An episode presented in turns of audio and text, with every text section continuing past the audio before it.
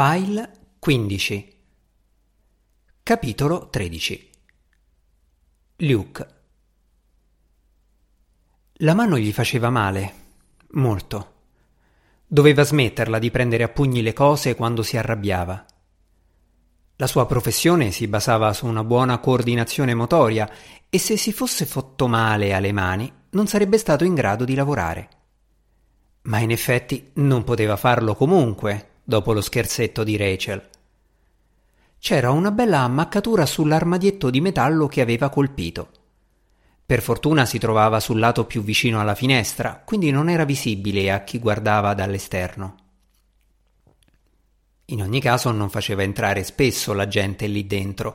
Il livello di riservatezza di cui godevano i ricercatori alla Telos era stato uno dei criteri decisivi con cui aveva scelto il luogo di lavoro. Dire che non gli piaceva fare conversazione era un eufemismo. Non frequentava volentieri l'area comune per farsi un tè e molto di rado partecipava agli eventi mondani organizzati dalla dirigenza. Luke non si era mai sentito a suo agio in mezzo alla gente. Era stato un bambino solitario, a cui piaceva stare nella propria stanza a smontare e rimontare apparecchi elettronici, ed era diventato un adulto introverso. I suoi rapporti con l'altro sesso erano brevi e superficiali, perché non aveva tempo da perdere per nessuno che considerasse intellettualmente inferiore. Ovvero tutti, con una sola eccezione. Rachel era sempre stata la mediatrice fra lui e il mondo. Era quella simpatica e socievole che partecipava alle riunioni per riferire i progressi del loro lavoro e teneva lontani tutti da lui e dal laboratorio ma ora non c'era più. E non solo se n'era andata, ma l'aveva anche tradito in maniera così spietata, modificando il codice del numero 787775. Non sapeva da che parte cominciare. La sera prima, quando aveva ascoltato il suo messaggio, si era infuriato, aveva gridato e preso a pugni l'armadietto e se avesse avuto Rachel a portata di mano non sarebbe stato in grado di rispondere delle sue azioni. E invece non era riuscito nemmeno a mettere le mani su iRachel. L'androide gli aveva detto che avrebbe riprodotto il messaggio attraverso gli altoparlanti del suo portatile connettendosi in remoto. Poi era entrato nel ripostiglio e si era chiuso dentro. Dopo aver ascoltato il messaggio di Rachel, Luke aveva tentato di aprire la porta, ma Ai Rachel l'aveva sbarrata in qualche modo. La cosa non aveva per nulla placato la sua furia. Se si trattava di una partita a scacchi, Rachel era dieci mosse avanti a lui e Luke non si era accorto che gli stava dando scacco matto. Avevano avuto infinite discussioni su quale dovesse essere la successiva fase della loro ricerca.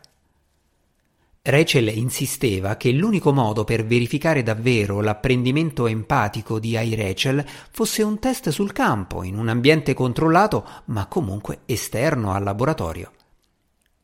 Luke aveva una infinità di obiezioni. In che modo avrebbe effettuato la manutenzione dell'androide? Cosa avrebbe fatto se si fosse danneggiato? Come avrebbero selezionato i soggetti con cui testare il robot? Pensava che le loro discussioni fossero ancora in fase preliminare e che avrebbero scritto istruzioni dettagliate per i soggetti della ricerca, reclutato candidati e organizzato colloqui esaurienti. Pensava addirittura che avrebbero potuto creare uno spazio abitabile all'interno del laboratorio per fare in modo che fossero i soggetti ad andare lì e non ai Rachel a uscire. Invece Rachel aveva completamente ignorato i suoi desideri ed era andata avanti per la sua strada. Non era la prima volta che succedeva. Avevano avuto un altro brutto litigio mentre lavoravano sul modello Mark I lui era interessato al software che regolava l'empatia, ma non vedeva la necessità di far parlare il robot, visto che dopo tutto avrebbe dovuto soltanto cambiare le lenzuola e imboccare i pazienti affetti da demenza. Un giorno, però, arrivando in laboratorio, aveva scoperto che Rachel aveva creato e caricato sul prototipo i file del linguaggio e un programma per le conversazioni. Da quel momento il robot non se n'era più stato zitto e lo seguiva in giro per il laboratorio facendogli domande su domande. Quando Luke l'aveva accusata di aver agito contro il suo volere, Rachel aveva sorriso allegramente. Beh, non avremmo mai saputo come sarebbe andata senza provarci, no? Quando avevano iniziato a lavorare sul Mark II, Luke aveva scollegato la batteria del Mark I e aveva infilato l'androide in un armadietto del ripostiglio, liberandosi del suo incessante brontolio. Quella volta Rachel gli aveva davvero forzato la mano, obbligandolo a fare ciò che gli chiedeva senza lasciargli scampo. La domanda però era come avrebbe fatto?